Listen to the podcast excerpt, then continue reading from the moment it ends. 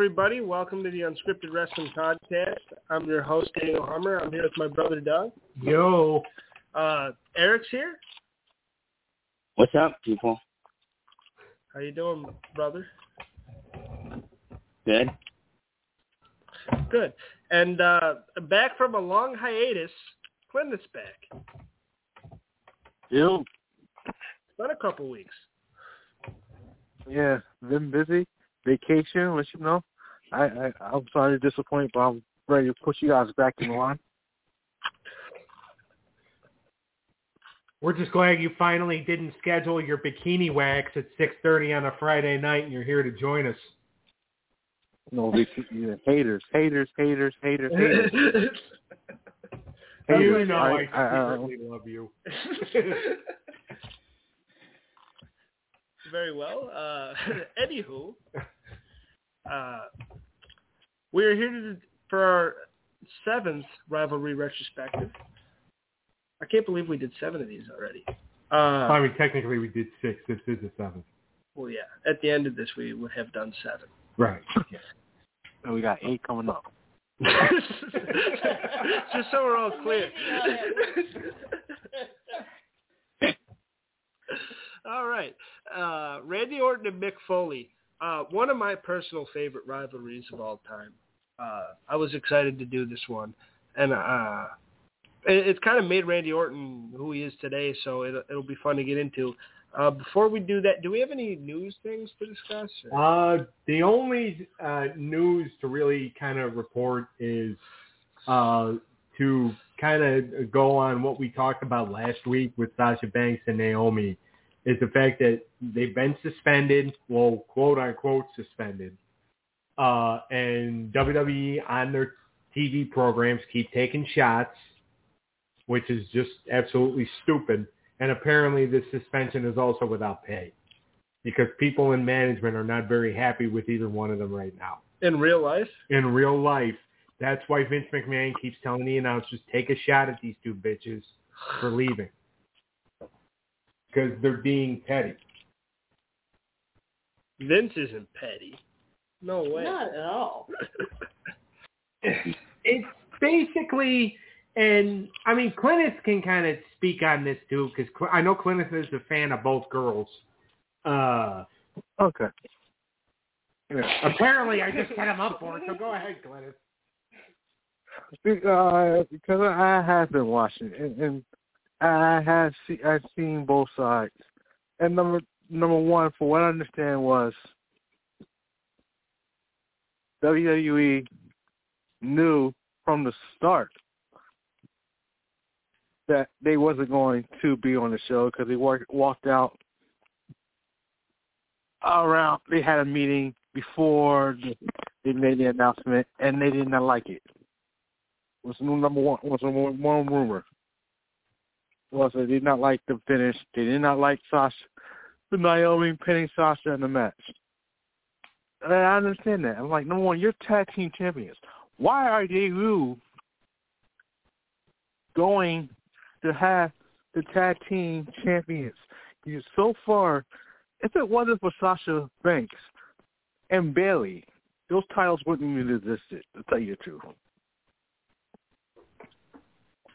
Sasha and Bayley fought to have a tag because their friendship was so tight, and they figured that hey, at the time when those tag team titles were created, you had strong friendships in WWE. It said, hey, we can battle each other. Let's make these titles worth something. Right. You had the Iconics, hmm good tag team. Mandy Rose and, and San, San, San, Sonya Deville. The Riot Squad. Yeah, I mean you're right. Uh, I, I said it last week too when we uh, talked about it. They Sasha doesn't feel like they gave the tag team division any respect, and she's right. They didn't. Like, The Iconics, like you said, great tag team. They, they defended the belts like twice, and they held them for like eight months. Right. That's nuts. When you don't have anything to do for your tag champions, no matter women, men, whatever, that's a problem. And that says something about your booking. it kind of reminds me, and I'm the only one that can really speak on this because I'm the only one that was really watching it back then because I am the oldest one here. Uh, the WCW United States Tag Titles, which had been around since like Crockett developed them in like '85 or something like that, Yeah. and then they went away for a little bit, and then, uh, you know, uh, there was really no need for them, and then uh, Ole brought them back because Ole thought you know it was good. Uh, That was a way to kind of develop like makeshift tag teams, but really there was no use for them because it was basically WCW really didn't have much of a tag team division anyway. Yeah. They had the Steiners. They had, well in like '91. They had Steiners. They had the Freebirds, and they had whoever Arn Anderson picked as his tag team partner at the time. I mean, he had three of them in 1991 for Christ's sake. Old Paul Roma. Uh, no, he started with Barry Windham, then Larry Zbyszko, then Beautiful Bobby towards the end of the year. Okay. Okay. So the WCW US tag titles, like they tried to give them meaning, but it's just like nobody really cared. Yeah. And it's the same thing with this. It's going to become a point to where Vince is just going to say fuck it and get rid of them. Because now it just it, it becomes more financial of, of a financial problem because you have these titles that you know were made, which somebody said it best last week that their best uh, like their best use is like a paperweight for somebody's desk. Yeah, but that's on the company. Yeah. And to me, it's a little different of a situation because you're talking about a, a secondary title, the United States WCW tag titles, in a division as opposed to a main title if for for a division. Yes, you have the women's division and you have the women's title, but then uh, essentially the next step would be to have women for the tag team division, just like you have men and then men in the tag team division. The issue that they ran into was when uh, Nick Khan decided he needed to start firing people. Yeah. All right, and which also scares me because this idiot now is taking over for Stephanie McMahon. Yeah. All right, so Stephanie McMahon is not going to have a department when she decides to come back from from her leave of absence Yeah. because that fucking moron is going to fire every one of them Yeah. because he's he's one of those guys that goes around you're fired you're fired you're, like he just likes to fire people Yeah. uh i mean he's doing it like it's a way to save money like the less people you have working for you i guess like the more the more money you save Yep. but Exactly. also too he's firing people that aren't even really making that much money they came up from like their low level nxt contracts where they weren't really making a lot of money maybe you know just in the beginning of six figures and they get called up to the roster he made until uh, up until the point where they you know caused Triple H to have a heart attack so they could take NXT from him Yeah. uh, NXT or Triple H was the one making the call of who stayed in NXT and who left. Yeah. Well, then Vince and Khan and Bruce all caused Triple H to have a heart attack, yeah. so they could take over NXT from him. Yeah. All right.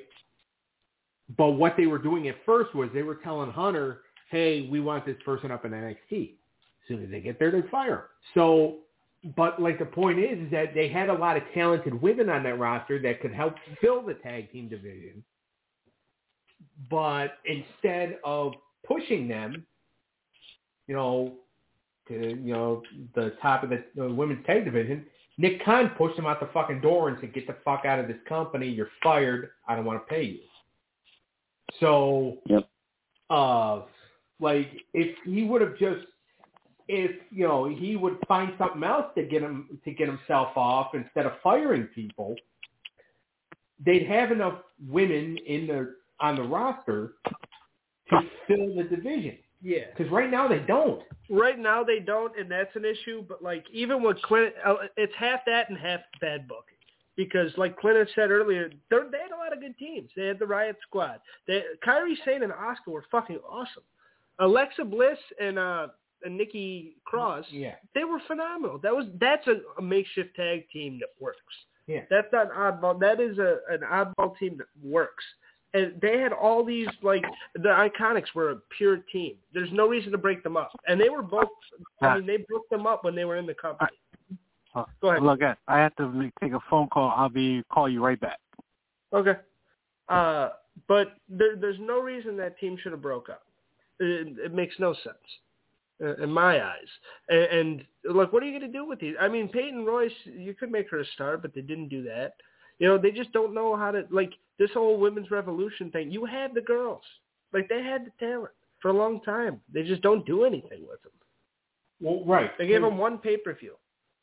Yeah, and uh, again, that was a pay per view done by Triple H and Stephanie. Yeah. Because now, now you got to realize that Stephanie McMahon is taking a leave of absence because she wants to focus on her family. All right, which basically to me means okay, she knows this company is going to hell because her father uh, is still there, and her father isn't molding her and Triple H to take over the company anymore. If they, if she if Vince was still molding Triple H and Stephanie to take over the company, he wouldn't have ca- tried to kill Triple H. Yeah. All right. Vince McMahon is the sole reason for Triple H having a heart issue. you think That's so? kind Yeah. of a That's a bit of a reach. But I mean, you're fucking with his brand. You say, "Oh, we're gonna redo NXT," even though NXT was fine to begin with, and they make it this NXT 2.0, which is a bunch of fucking bullshit. Okay, you know what? I, I, I'm sorry, guys, but you you said you're messing with NXT. I, I think they it killed it off once. Once you got fired, real, real, that's when NXT to the grave. He's not wrong. No, he's not. All right. And Vince McMahon tried to push Triple H in the grave. Unfortunately, well, unfortunately for Vince, Triple H survived. But he wants uh, Nick Khan and Bruce Pritchard to take over the company. Which is so weird. I don't Yeah. know how Bruce had a come up, huh? Yeah, I, I remember listening to his podcast a couple years ago, and now he's fucking. yeah. I never thought he would go back, and now. Well, and, and that's the thing. I didn't think I see. All right, let's put it this way. Remember when Bruce Pritchard came out with that five? The Bruce Pritchard his podcast came out and he did those Yeah. five top shows on the network, and Yeah, then yeah. they gave him such a hard time when he wanted to do the story on CM Punk. Yeah, they wouldn't let him do it. I did it. He still did it, didn't he? He still did it, but uh, He still did it, that's but they- they, um, ended that something else. They put of- so much restraint, uh, because he he was un unfiltered. Yeah. He was unfiltered, and now he's like completely filtered. Yeah, he used. To, I mean, none of his episodes go by go past an hour and an hour and forty minutes. Which I mean, length doesn't matter, but he like he doesn't spill what he used to. No, because he can't anymore. Yeah. Uh, because Which is understandable. He's Vince under McMahon contract. has him on a leash. Okay, and but like the thing is, is that with Vince, because Bruce was a hell of a yes man, Yeah. as was as is Nick Khan, obviously. So Vince wants them because you know Triple H and Stephanie are going to give kind of a pushback because uh, Triple or Stephanie is pretty much a female Vince. Yeah. All right, hmm. and Triple H is a you know Triple H thinks on his own. All right, because he knows that his father-in-law is losing his fucking mind because he's too fucking old. He should be in a retirement home right now, shitting his pants instead of running a wrestling company. All right, but this old son of a bitch is running the WWE into the ground because he wants to make sure that it doesn't exist by the time he dies. Like he wants the WWE to get buried with him. Either that or he wants it sold. You really think that? Yeah. Because Vince McMahon is a selfish piece of shit. All right. And I'll tell, I mean, I really wish I could say like my true feelings. I know, really. Don't hold back now, Doug. Well, no, I, I mean, no, because there's more harsh shit I can say about him, but unfortunately, you know, I can't. Boys, I mean, I think that's harsh enough. I mean, well, to be honest, with, well, actually, no. I'm not yeah, I mean, our W, our Sounds good. Peacock deal is already out of the fucking window. yeah. We lost the Peacock deal. But no, it's just he, you know, he just he's lost touch with reality. He was at one time one of the greatest promoters of all time, Yes. one of the greatest businessmen of all time. Yeah. Now he's just an old fuck who, uh, you know, along with, uh, you know, along with Ric Flair, is basically overstaying his welcome on this planet. all right, all right. We'll cut it there. Uh, we'll let you. I'll have you plug at the end. I'll let you calm down a little bit. I want to start doing the plugs at the end. I think that'll be better. Okay. No, I was okay after that, but good, good. Who says the Ken? Uh, yeah. I, I mean, we can. Yeah, I think you should just give them. You know, Um, and to uh, my our, our buddy Kenny that that has been on the show here uh, quite a bit, uh, more in the past. He he has had uh, uh, a little bit uh, a tragedy kind of befall on him. We're not going to go into detail. It's his business, so I'm not saying any of that on there. But uh, condolences to him and uh, prayers out to him, my brother, and the whole uh, the whole family, his whole family. They know who they are. I, I don't want to put their name out in in the internet world, but uh, yeah, our condolences are definitely with them, and uh, yeah, so are our prayers. Yeah. But let's get into the topic for this week. Okay. And, and by the way, can we give some condolences and prayers for for those poor kids in Texas, and also the the, the yeah, I was poor about to say that. elderly in Buffalo.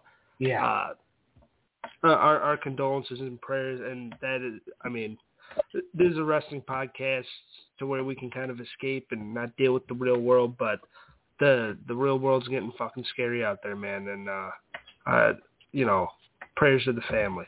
Yeah, uh, definitely prayers to the family. I hope the son of a bitch that did that to those elderly people in, in uh, Uh, Buffalo is not a fan of this show. Yeah, yeah. Uh, but if you are, I hope your roommate takes liberties on you, you son of a bitch. right, you talking about tops? Yeah. Tops? Yeah, it wasn't just elderly. So Yeah, it was a lot of elderly and a couple other people. Yeah. But but prayers and condolences to all of them. Uh let's go into our topic for today. Mick Foley and Randy Orton. Uh this is one of my favorite feuds in the history of the WWE. Uh, mainly because I grew up on it. Yeah. Uh, it's kind of when I uh, started real. I I mean I watched wrestling since a little guy, but I started kind of knowing what was going on around this time. Well, up until around this point, the only person you really knew was The Rock. Yeah. Rock and Austin and Goldberg. Yes. Was I in the Goldberg? Well, kinda. I made you when you were uh, when you were really little. I actually made you think Goldberg was Austin, because all you really wanted to watch was like Austin Rock. So like, if I had like something else on the TV, You'd just be like, "That's awesome." yeah. if I had Goldberg on it, oh yeah, that's Goldberg. that's awesome. No way. Or, You should go to hell for doing that for you. You know, then that, now you- you should send that man to hell for, for doing that to you, man. That is really uh, wrong. That is wrong. Yeah. You're wrong. Doug, you should rot in hell for doing that. Give it about 20 years and I might be already. Uh, but and then uh, and then like if I wanted to watch like an old tape and Don Muraco was on it when he was the Rock, I- no way. yeah, I'd be like, hey, there, there's old Rock. Did it work? No, you, Uh, even I- at school you still outsmarted me, you son of a bitch. Uh, the bread was always there. But yeah, I, I, I really grew up on this feud, and Randy Orton.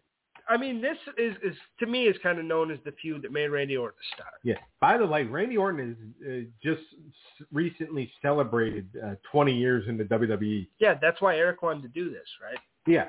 Uh, great idea. Yep.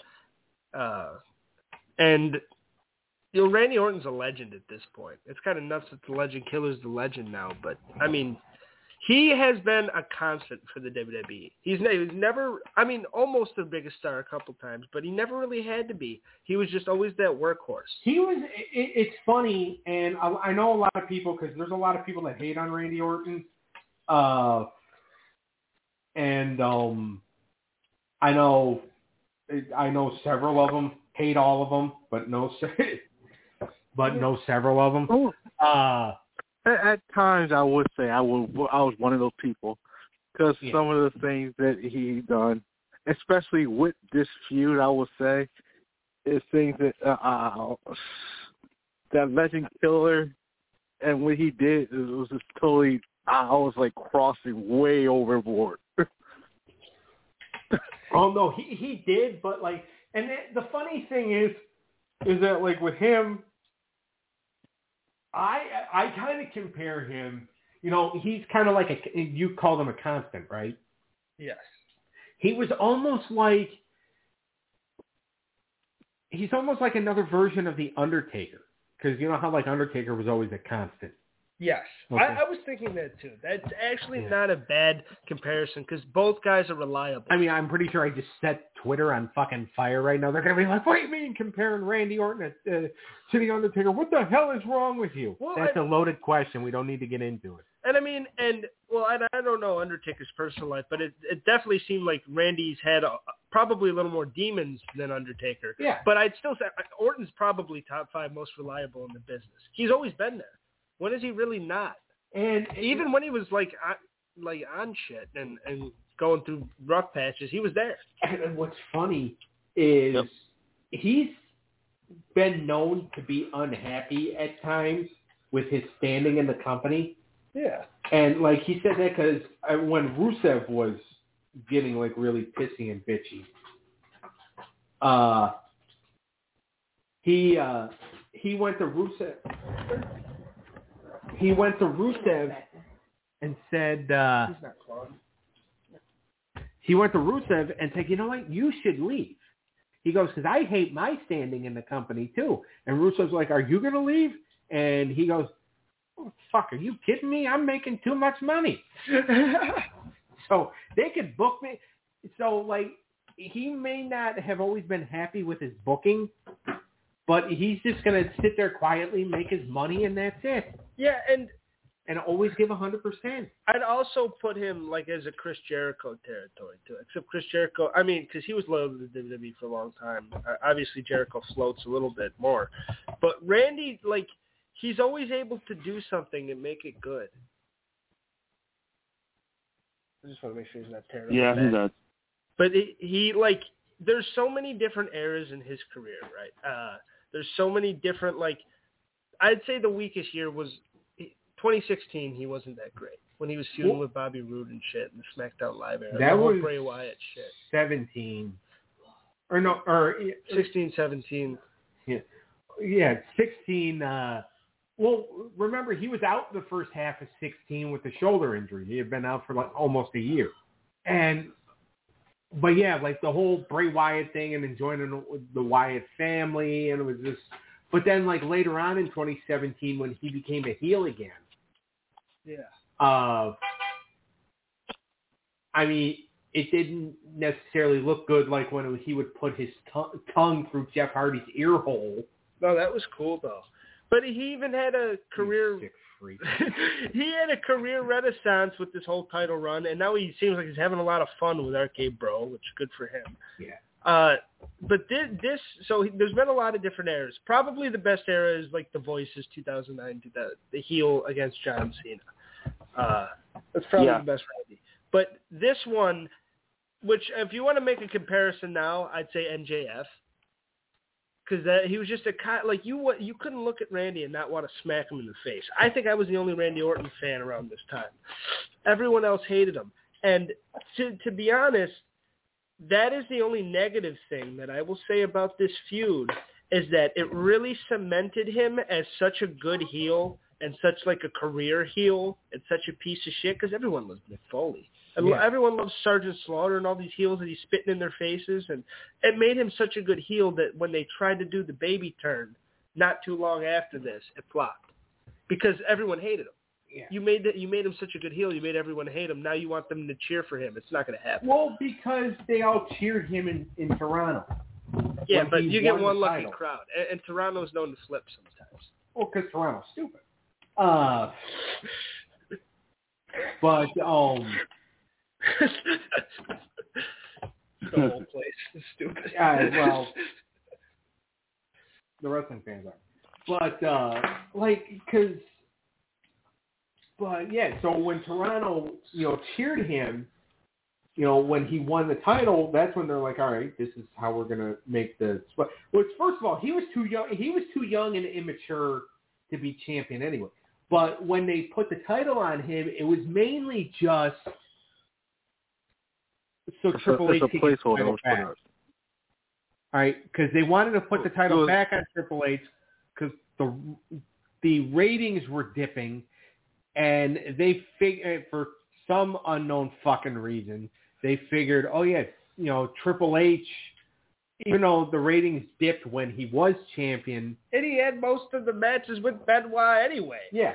So it's just like, you know, why don't you try putting these guys with somebody else? Don't put the title back on him. Yeah.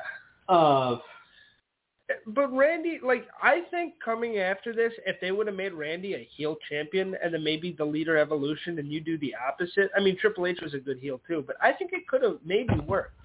A little more than it did at least. I think he could have been a good heel world champion in 2005. he he could Now have. let me ask you, Go ahead, Clarence.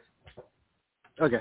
So let me ask you this: You you said, do you really think uh, uh, uh, during that time, do you really think Triple H would have beaten Benoit out of all the matches? Let's put it the rest of going to WrestleMania 20. They didn't really have a one-on-one match. Benoit beat what beat Triple H, yeah, yes, at Backlash at WrestleMania, and but Shawn Michaels was also involved. Yeah. They never No. really had a one-on-one match for the That title. Yeah, they did. They had two of them. They had a match at Vengeance 04, and they had that Iron Man match. And didn't they have a match with Eugene too? Or was that Vengeance? That was the Vengeance was- thing. Okay, yeah. And they had the Iron Man on Raw. Yeah. So that was two matches they had right there. Well, I'm not like a big like I'll, I'll say because I Give me always Revolution think Mania. what is it? What is a big? one- I mean, one on one. I like a one on one pay per view type of. Vengeance, Vengeance 04, I thought it was someone. Benoit was champion at the time, and he took on Kane, didn't he? No, there was Bad Blood the month before. No, he, well, Clinton's right because that was a, that was like mainly like Eugene was like a big part of that, Yeah. and that really and it did kind of take away from Benoit versus Triple H as a main event attraction. So I get what he's saying. I mean the Raw thing, but I get what he's saying. I I under I understand it too, uh, but like also too it's saying that I mean the match did have it was a one on one singles match. It was, but Eugene was basically in the match too. Like he he he was there for wasn't he the ref? No, he was uh, in Triple H's corner. And then he screwed Triple H. Like people were looking at Eugene for Yeah, he. See what he was going to do. yeah. Yeah. So it was a one-on-one match, but there was a lot of fucky shit going on. They didn't have like a, a real main event. Fucking, it's Benoit and Triple Yeah, H, and it wasn't like them. like a, a big pay per view. Like Vengeance is just one of those throwaway Raw pay per views that Randy Orton and Edge was the true match of the night anyway. Yeah. Uh, although I'm sure a lot of people bought a ticket just to see Eugene and Ric Flair team up against La Resistance. Uh, that was fun though. yeah, I mean, it sucked, but it was so. it, it can't be any worse than the match Flair's going to have on July 31st. Now, yeah, I can't believe he's wrestling, but but good for him. Uh, Don't get me started on that. Yeah, we we already passed the news. So, uh, Randy Orton and Mick Foley is an interesting feud, and one of the reasons it's interesting is because they only ever had one singles match. We're talking about like a, a one. They only had one for a feud. They only had one singles match, Yeah. and that Well, was remember, Foley couldn't I go thought they had two, but they only had one. Yeah. Because the only two times, I mean, Royal Rumble counts. They were in the. I mean, they had the deal at the Rumble. We're going to talk about all this, by the way. I'm not. It's not going to be this quick, but uh they had to deal with the Rumble. They did the thing at WrestleMania with the handicap, and then they did Backlash. Right. And that's the end. Uh, let's go back to the beginning though. First, uh, what what was the date of that Raw? The when he was supposed to wrestle. Uh, No, uh, you got to go back even further all right, let's to go back. June of 03. Yeah, it, Take me back, brother. All right. So I want to say it was June 16th of 03. It was the night after Bad Blood 03. And uh, it was Mick was out doing. A, Mick had refereed the Hell in a Cell between uh, Triple H and Kevin Nash. I remember that. Okay, and Triple H had won because he stabbed Nash in the head with a screwdriver. So I don't know what he did.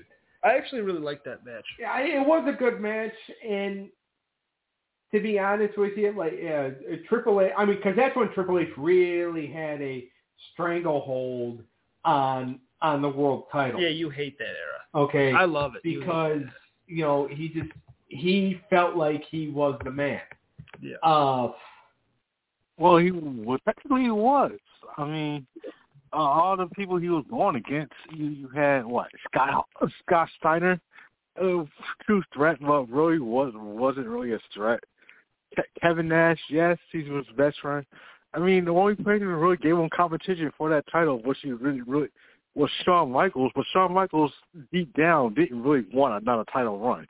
He, Yeah, well, when- he Yeah. wanted- when Booker T wanted it, Triple H said, "Fuck you."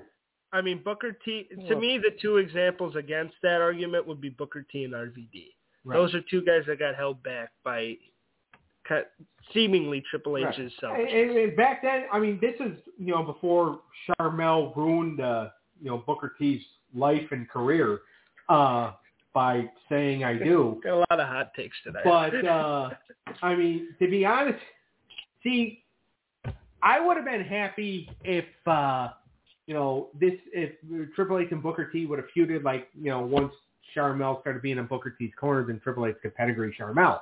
Uh, but like, but no, like it, like you said though, he had that, that stranglehold on the title because he felt like he was the only one capable of holding it.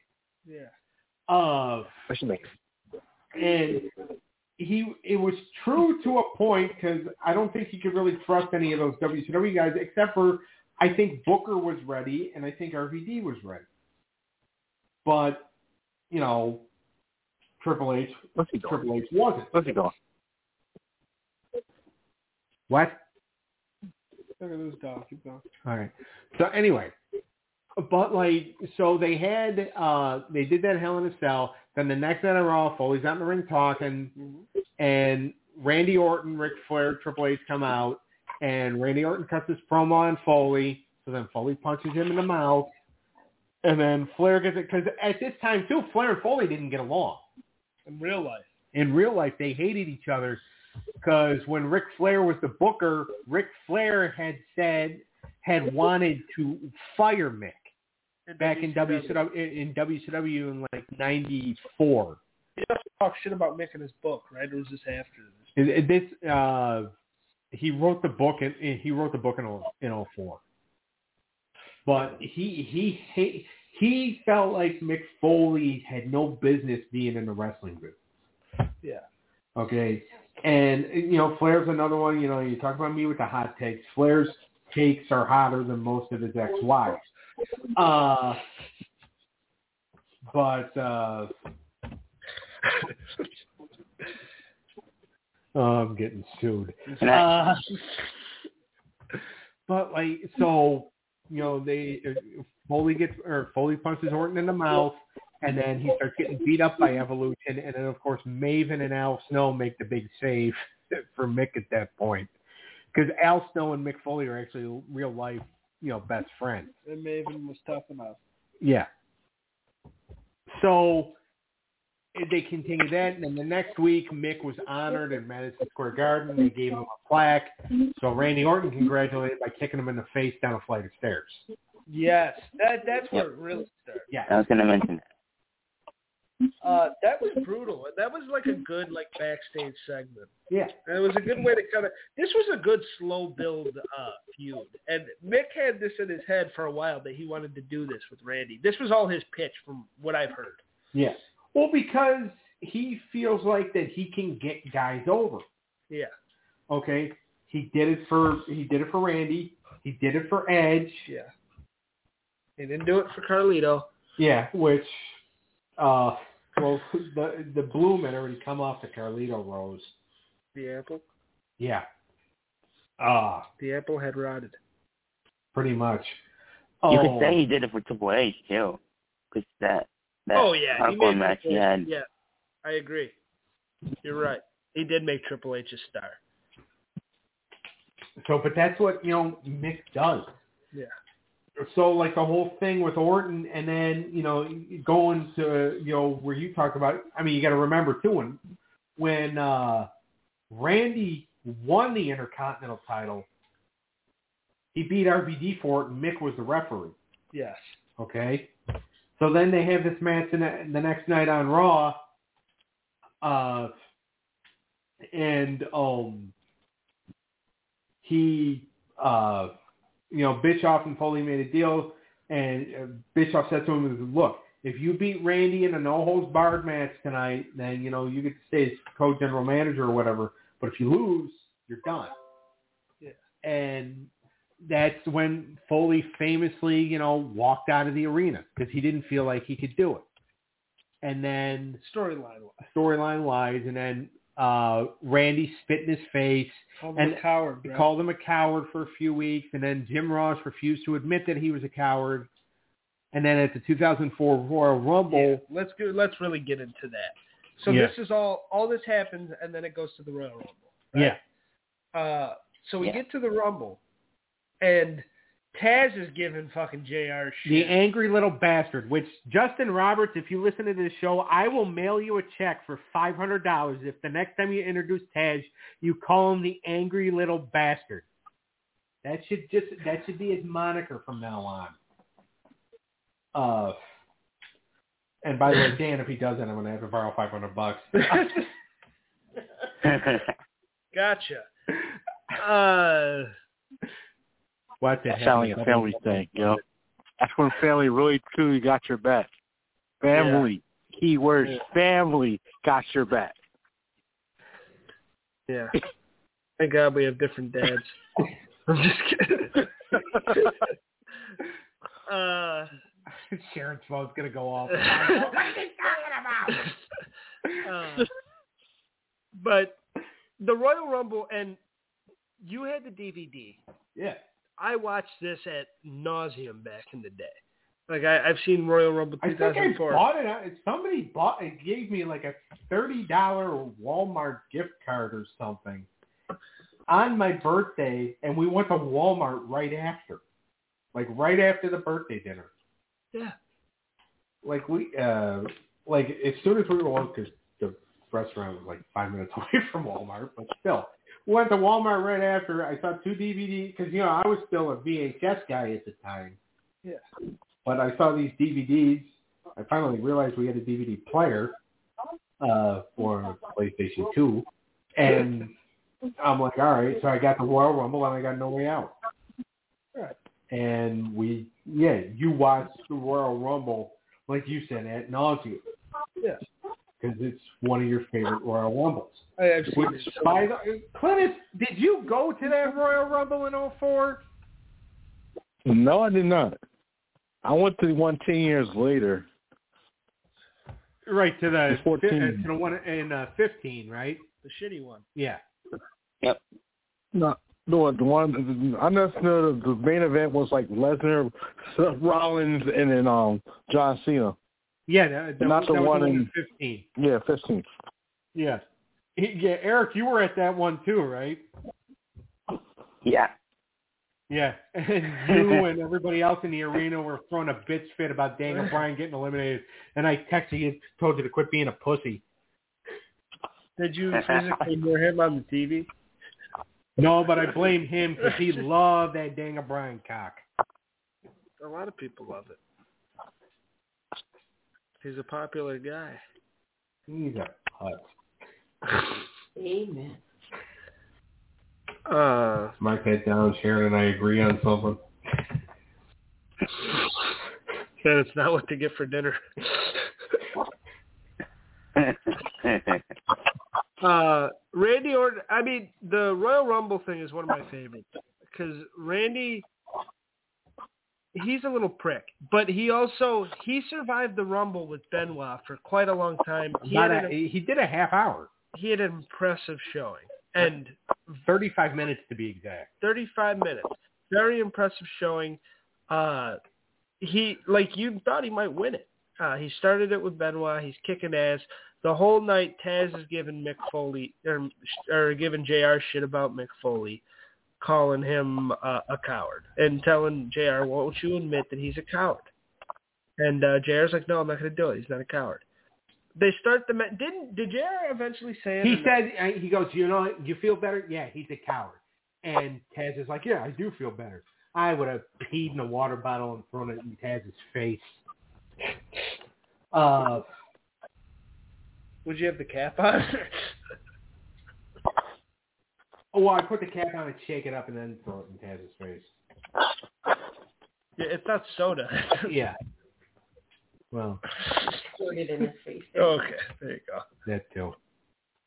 All right. Anyway, but and- and what was funny was that uh when Tess got because Tess was the one that was supposed to come out, and I've talked about this before. Poor Tess.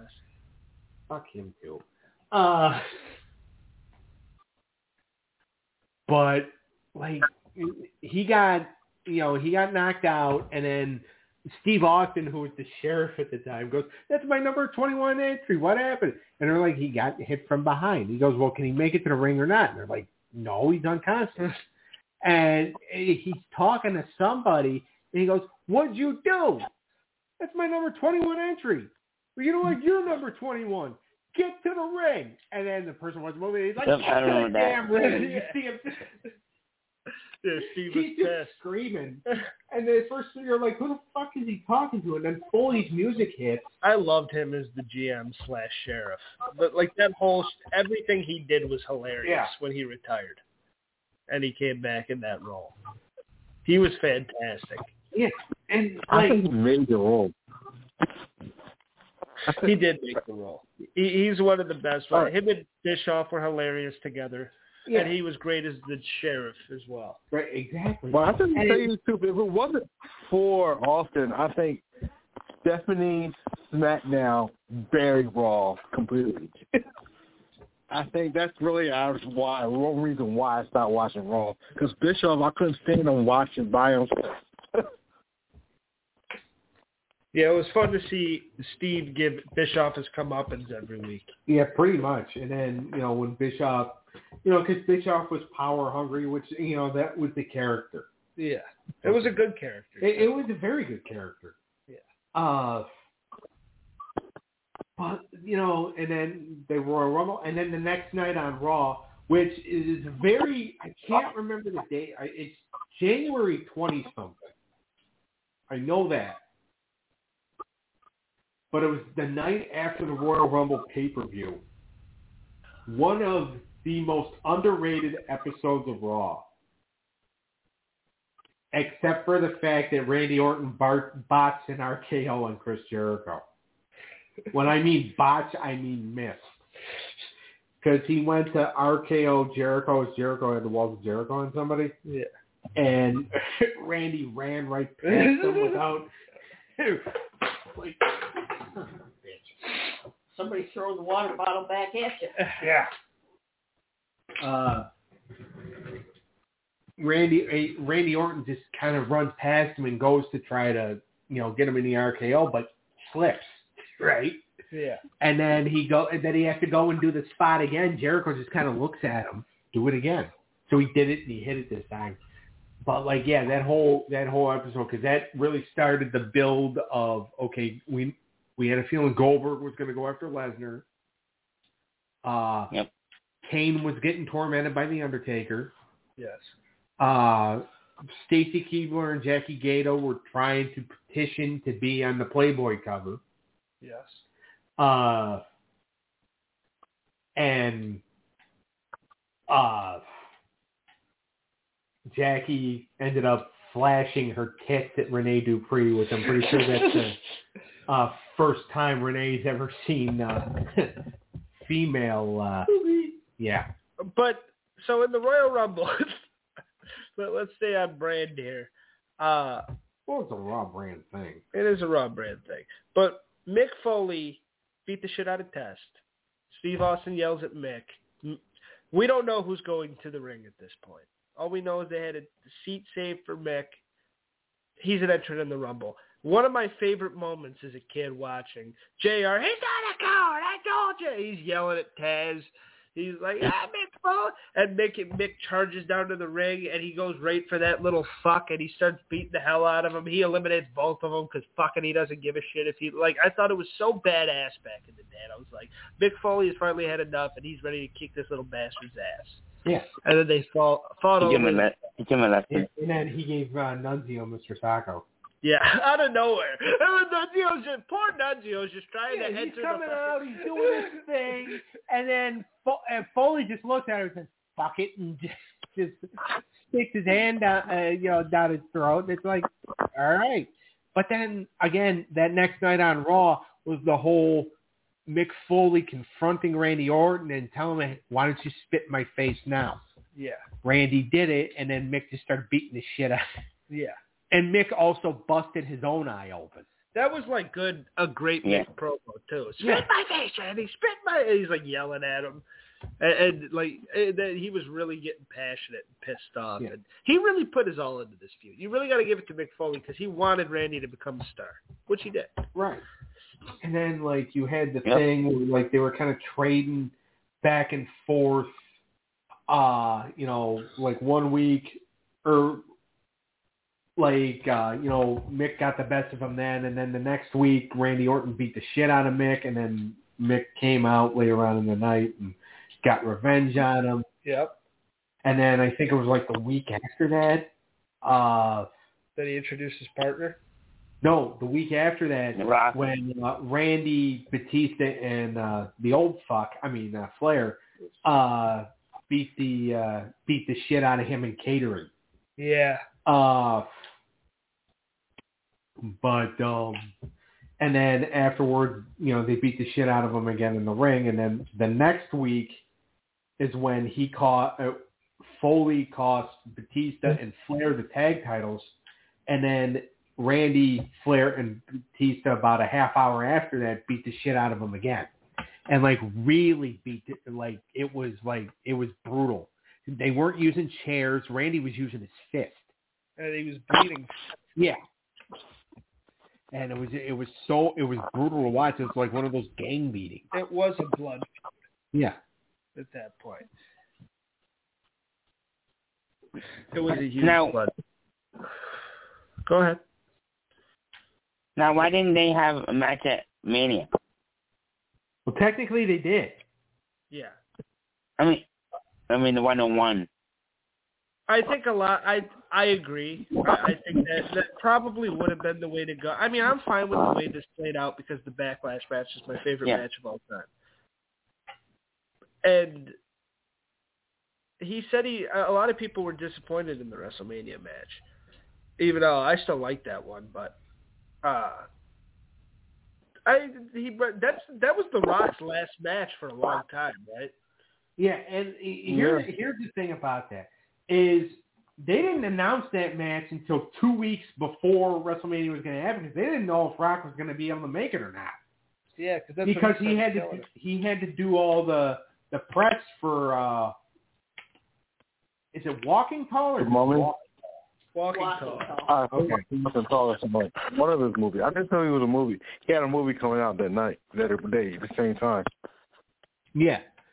So Walking Tall, like he was doing a lot of press for that, so they didn't know whether or not he was going to make the match. Yeah.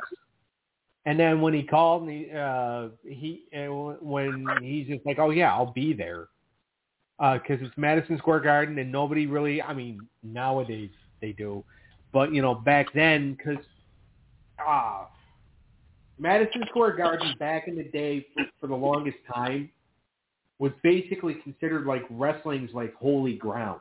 Yeah. You know, I don't. Yep. Uh, you know, some might say church, but that would be like taking it like a little too far. But it is like it's holy ground because that's where like the guys in New York go to make it big. Yeah. Okay, so like nobody ever wanted to pass up a shot at the Garden. No. Uh, and that's where WrestleMania 20 was going to be. Yeah. So now, uh, so that's one of the reasons why Rock's like, you know, fuck it, I'll do it. But yeah, they didn't. Up until about two weeks before the show, they still were not sure the thing was going to happen or not because it all depended on Rock, you know, getting clearance to do this. And this is before Rock was such a huge star. Yeah. See now, like they want, you know, nowadays, you know, trying to get Rock to do this WrestleMania match with Roman, he keeps agreeing to it. His agents keep ex- accepting movie parts on his Yeah. behalf. But like now, he's a lot more busy than he was then. Yeah, well, but he was budding into it, but now he's literally the biggest actor of all time. yeah, exactly, and and that's why like it's hard. Uh, that's why like Vince has been trying, keeps trying to schedule matches for him to do, but he's got to do it like three years ahead of time. Yeah, because Rock's too busy. Look And- he's in fucking. He's got so many movie roles. He has that energy drink. He's got his own tequila. He owns the XFL now. Yeah. He's fucking. He's got an energy drink? Yeah, Zoa. That's the one I was trying to get a package of. I'm still going to at some point. But uh it- Zoa, it's like a healthy energy drink. Oh, wow. Yeah, it's apparently really good. Uh Bobby likes it. I want to try it. Yeah, But, like- try it, too.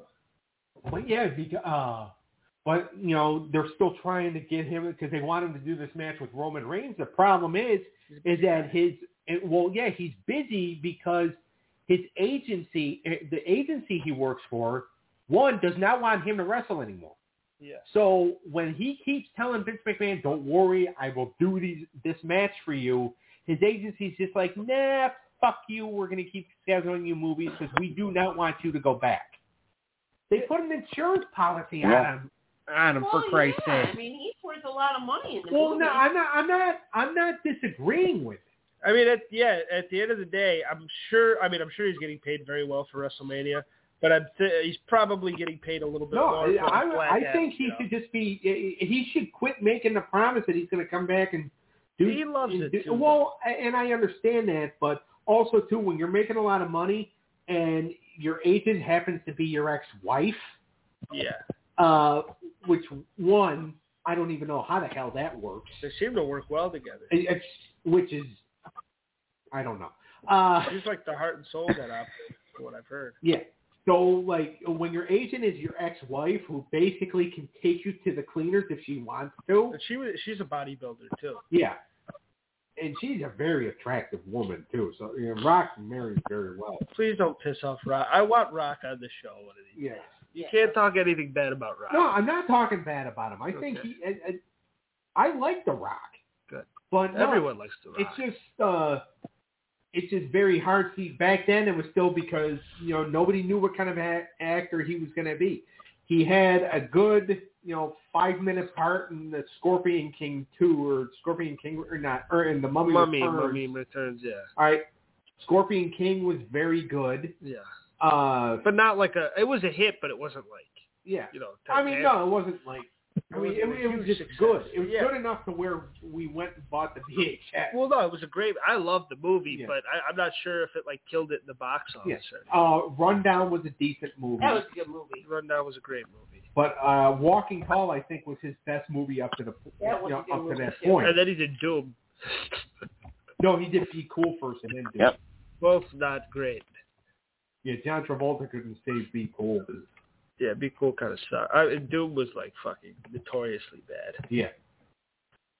But I mean, and now he's the biggest thing ever. But so he's the biggest thing ever. So it's hard to get him to come back. But Clinton, do you remember Mick Foley when Mick Foley revealed that that was going to be his partner? And how did you feel when you saw that? Partner for WrestleMania. oh, you, about that? I was about to say, I'm like, I know, I'm like, I know, I, I knew he was going to, I knew the, he was going to do it. Let's put it that way. I, I knew that was happening. I knew if it was going to be, if Foley's going to take on Evolution, I knew The Rock was going to be, The Rock and Sock was going to come back. Yeah. Now, do I wish he would have had It another to make else. even six a six way uh, uh, uh, a six man tag? Yes, I think it would have been better if they would have, if he would also would have found another partner to make it a six man tag. But just Who do you get having Rocky Top, I don't know. At the time, I don't know. But uh, but after watching the match, I think if he would have found someone, a someone, anybody, I don't know, someone, I, I, I don't know. But to make it a six man tag, yes, I would think it would have been better as a six man than better than than a handicap. Because at the handicap, you already knew Evolution was going to win. A six man tag, it would have still would have been kept. Well, who's going to win? Who do you want to win? Why Well- do you think is going to win? Technically, you're thinking Madison Square Garden, so it would have had to been like another legend or something. Well, yeah, but who else? You know, who do you get? I don't know who you get because Terry it's Rocky Top. and, and you're not going to have Al Snow. well, what I'm saying, is saying by another legend, like it, it could have been, and it would have been atrocious if it would have happened. Well, you could have gotten Snuka. yeah, because uh, he looked up to Snow. He looked up to Snuka, and also Snuka happens to be Rock's family by, Yeah, that Uh, could have been a good get. Or Terry you could have gotten the guy that Mick Foley inducted into the Hall of Fame the night before, Don Muraco. Who also went by the yeah, but then that's confusing. You have two rocks in the same match. Yeah. Just kidding. Uh, which, oh, I, I got to say this real quick. Uh, for anybody that's a fan of uh, Young Rock, season two, uh, or, or the season that uh, they just did, Yeah, uh, Brooklyn Brawler was played by Colt Cabana. that's awesome. Yeah. That's fucking amazing. I heard that. I got, I've been meaning to watch that show. I heard it's really good. Uh, I love it. That's why. Colt Cabana has You not been on fell TV. I TV. lost interest in season one. Season and season two, I, I was like kind of watching season because of the Kenan show. I like the Yeah. Kenan show better than No Rock. Oh, I'm sorry, but I, I did I did like the highlight of them teasing Rock versus Romans at WrestleMania. Yeah. Yeah, I heard it. I, I hear it's it's an all right show, but uh, I mean, I, I, do kind of, I do kind of agree with uh, Linus, though. I mean, only because like I happen to really like Kenan Thompson. I like Keenan too. So, and I think he's funny in just about everything that he's in. Like, uh, he was in Clifford, he was the doctor in Clifford the Big Red Dog The movie? in the movie, yeah. Did you watch the movie? No, I What? saw the preview. Oh, okay. He was the doctor, and then Clifford gets on the scale, breaks the scale, and Kenan goes, or uh, Kenan goes, you know, I think we're just going to write down heavy. That is a good line. Uh, one of the things I remember when Rock came back was the they did the "This Is Your Life" oh again. my god! Except Rock did it for Mick. yeah, This one, I mean, it was not the highest rated segment of all time like the first time, but I thought this one was actually pretty it good was still. funny because they got the old lady that uh, uh, owned the. I think she owned the house that Foley and his friends jumped off of, Yeah. or she owned one of the houses. She was a neighbor or something, and she would always bake them like cookies and pie and shit. Yeah. Uh, Oh, which is, you know, it's, it's funny. You know, you jump off, you almost kill yourself jumping off a fucking roof. Oh boys, come here for some cookies. Uh, and then uh Jimmy Snuka came out, and then the old lady started uh flirting with Jimmy Snuka. And then they had that critic come out who, what a Poindexter. Yeah, he was a dickhead. And he's just, and then uh Foley gives him Socko, and then Evolution comes out and beats the crap out of him. I mean, it's not the worst "This Is Your Life" segment. No, the worst "This Is Your Life" segment, obviously, is Poor Alexa. to be honest with you. As much as that segment sucked, I think the Mick Foley doing the "This Is Your Life" segment for John Cena was worse. What was that? 2011, before Survivor Series. Oh, I That was Foley's uh, reintroduction back in the company okay. oh, Yeah. I don't remember that one. after serving a three-year prison sentence in a company they used to tape in Orlando. MLW. TNA. I'm just kidding. Uh, yeah, yeah, but that Alexa one was really bad with Bayley. Yeah. That shit sucked. Oh my god, that was And I love Alexa, and she's a great promo. But that like, that's like when it's like those script writers like, they suck ass. Uh, yeah. So Rock came back. The match itself. Now, the one story I remember hearing about this is Mick Foley went to Austin, who was there, and he he ref the Goldberg match, and he said, "What'd you think of the match?" And uh, Austin didn't like it. Austin thought it was mediocre. Now, I agree.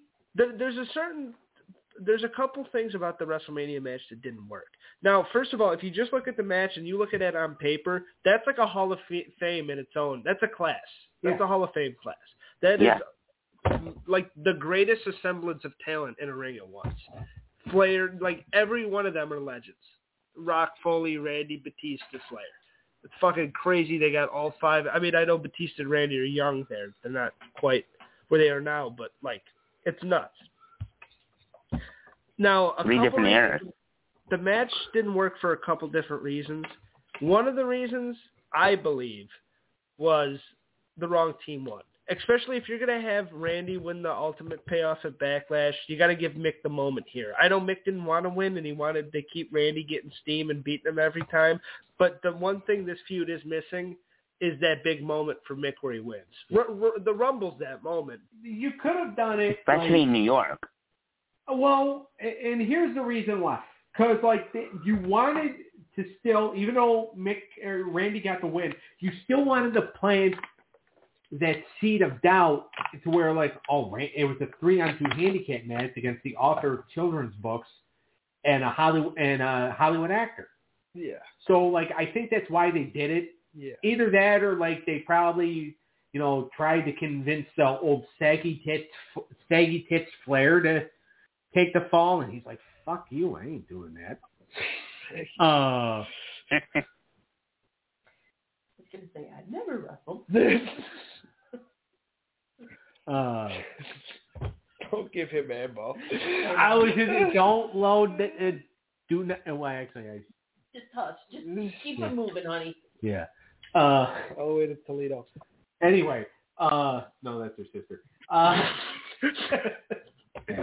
But um, the the match suffered from a, that, and I think it also suffered from the fact that this really was a blood feud, and this and before the like all everything leading up to this, you think you're gonna get Randy and him in a Hell in a Cell or in the hardcore match at WrestleMania. You don't do a three on two handicap with the spectacle of The Rock and you got Ric Flair and Batista. This was kind of a blood feud that led up to not a blood feud match. So I think that's one of the reasons it didn't work too. This was just a kind of a regular, you know, everyone Flair got to do his woo and shit and fucking Rock got to jump around and like everyone got their spots, but it wasn't like a a blood feud match, you know, where it's like Randy's got to kill Mick and Mick's got to kill Randy. It wasn't one of we got that the month after. right, and you could t- just tell too. Rock was so out of shape in this. I mean, He was a little chubby, yeah. well, not even necessarily chubby, but he had was no sweating. endurance. Yeah, he was sweating hard. Like he hits the DDT and it takes it out of him. Like like uh, he hit a couple of his big moves and then afterwards you could just tell how winded he was. And it's just like, dude, you're the Rock. You're supposed to be an endurance machine. I what the fuck? I mean, do you get this? uh Do you get this winded after two minutes in the sack with your wife? What the fuck here? Like, dude, I would kill to have that fucking body. His wife or Moving on, please. No, but I, to me, I still look back and I like that match based solely off spectacle Yeah, because I can still watch that match and have fun with everything that goes on in it. It's a fun match. that WrestleMania was the first WrestleMania Yeah. to go past four hours. Yeah, Because that WrestleMania was actually scheduled to go from seven to twelve. that's still one of my favorite WrestleManias. Yeah, I remember like No, I think the first WrestleMania was four, four hours and seventeen. no, this WrestleMania went over four hours, Clintus. Oh. Oh, you mean four? I thought you said was scheduled to go four hours. Like, yeah. No, 17 was the scheduled to go one. five. Oh. Wow. They scheduled it to go five, and it was funny because uh we didn't uh, like we didn't know we were ordering it, and then uh mom told you and I and uh, you and I one day at the dinner table, like a couple of days before. She goes, "Oh yeah, we're getting WrestleMania on Sunday." Yeah. Eh? And she's just like, "Oh yeah, it was your grandfather's idea," because he wanted. You wanted to see it. yeah, he wanted to see it. He paid for the whole thing. Uh, Well, that that ain't no Peacock subscription. That's No. back No, that it was a seventy 50 bucks. Fifty, sixty dollars. Yeah. back in the day. Yeah, exactly. That was my well, because that was still around the time where uh, most WWE pay per views were still clocking in about thirty nine ninety five, but WrestleMania was fifty. Right. So Grandpa's just like, fuck it, I really want to see this because he he wanted to see Benoit and Guerrero have their moments. Yeah, they did. Uh, so he's just like, oh no, we're we're ordering it. It was a stat card. Yeah. and it was a damn good card. And uh yeah, but w- we got to get into the. I mean, the backlash match. I mean, was there a lot of build up after the WrestleMania match, or was just more you're a coward and beat, Evolution beating up Mick Foley? Uh heading towards the backlash match, it was uh you know, that's when Mick started saying uh, you know, saying he was going to bring back the Cactus Jack persona because he knew that Cactus Jack could handle Randy Orton. Uh, Yeah, and Randy Orton had uh, uh, tonsillectomy.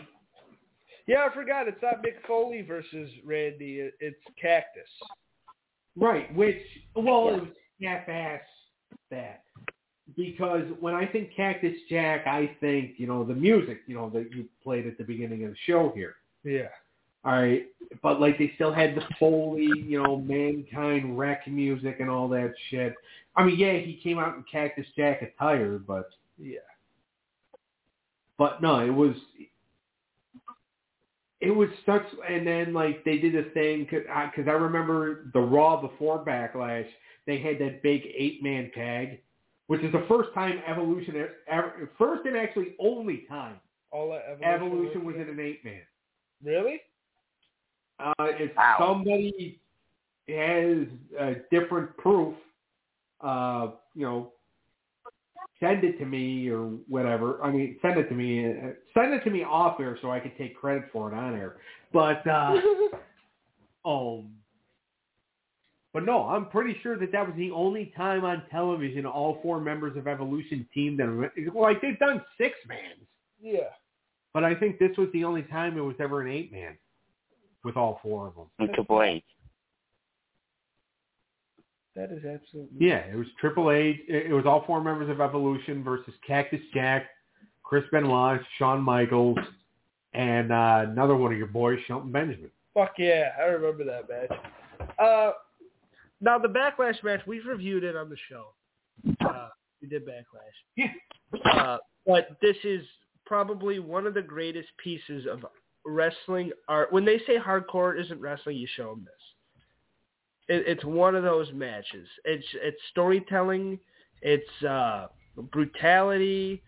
It's you know it's the the story of just like an old man fucking clinging on to it, and it's like I'm not gonna let this young fuck you know humiliate me, and then it's like a young brash, you know, he can't win on his own, but now he's like in the lion's den, and he's really got to fight against this like kind of like sadistic alter ego. Like it's just everything about this match is perfect. It completely stole that show away from, and I love that backlash match, of Shawn Benoit and Triple H. I Yeah. think it's better than the WrestleMania match. But this is still match of the Yeah. card.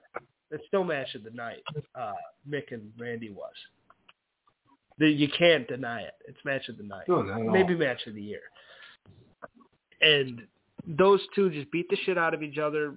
And of course, I wanted to see. Everyone wants to see Mick win, but it made Randy look like a million bucks. It showed, okay, this kid's a little bastard, and he's proven himself to be quite the heel, but he's a tough son bitch. And the way when you saw Randy's face when he got nailed into those thumbtacks, with the blood pouring down his face and them all on his back, Like that that was some Mhm. real shit.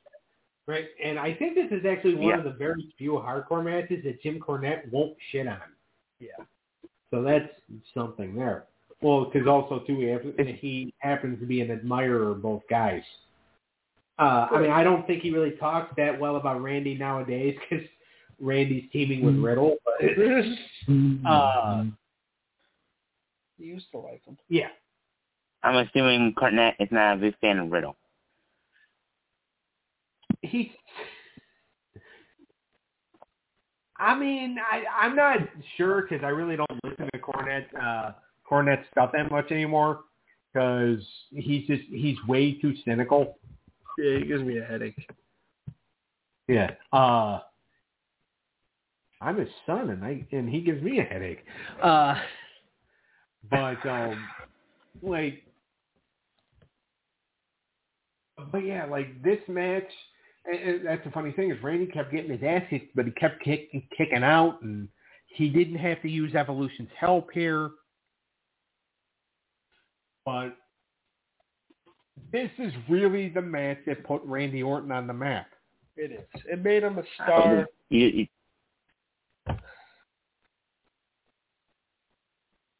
It made him a star. Uh, go ahead, Clinton. No, it's great. We're about ready to hit like ten minutes or something left. Don't we? Huh? Ten minutes Yeah, left we're- on the we're show. running- No, I'm saying we're, we're running into like we got like ten minutes something left. SmackDown's about ready to start. Oh, that's true. Uh, we'll head home here. Uh, but what is this not one of the greatest hardcore matches of all time? It is in my first. Yeah. And uh, top three. both guys looked really good. And, and this is probably one of Mick's last great matches. Obviously, the Edge one, but Well, the I like Edge this one one, and the I think uh, as old as him and Sting were when they did that match in TNA in 2009, yeah, that wasn't bad actually. it, it actually was pretty good. And the whole Lockdown 2009 event is actually available on YouTube. Yeah, I've seen Oh, you, you Uh, do that. Oh, fucking a. Well, actually, what's funny is if, if we want to start doing like TNA pay-per-views, they have a thing on their YouTube channel called TNA Tuesday where they go back uh, and they'll have like an old pay-per-view every Tuesday. What do, do they still Okay. have the GWF thing or the? Or they still Plus? have. I don't even know if TNA Plus is still a thing or not, or Impact Plus or whatever know, the I fuck. know. I do know they do run a pay per view uh, starting at like three o'clock, right before Impact every Thursday night on AXS. I thought they were doing it on Tuesday. No, I said on AXS TV, not on YouTube. I said AXS on Thursday. Oh, I, I'm not sure about Tuesday. I don't watch Tuesday, but I know on AXS TV, on AXS right before they show in, a new Impact, do. I was watching Lockdown two, 2000, 2004 on Lockdown. really? Yeah, we'll do a TNA show soon. I suppose. So Uh, the, their anniversary is coming. I think 20th anniversary. I'm pretty sure they have a. Uh, there is a Slammiversary. Well, there's a couple of Slammiversaries on YouTube. They, Oh. they just put one on there, I think. yeah, let's do it. Uh, we'll figure that out in the future. But for Randy Orton and Mick Foley, it's one of my favorite feuds. I enjoyed talking about it. Let's get out of here so Clint can watch SmackDown. Oh, wait, hold on. Uh, we'll I give your final thought. You can plug your own butt. Give final thoughts about this first. I thought it, was- you know, it was a really good ruthless aggression era feud, and it got Randy Orton over. And Mick was, I think, was the perfect person to do it. Clint, do you have any final thoughts? no, I mean it was a good feud for what it was. I mean nothing like that really caught my eye and made me say, "Oh, gee, I have to really watch it." But Mick Foley did, I think, what Mick Foley always does: is put the younger talent over by mm-hmm. bringing out the best of them.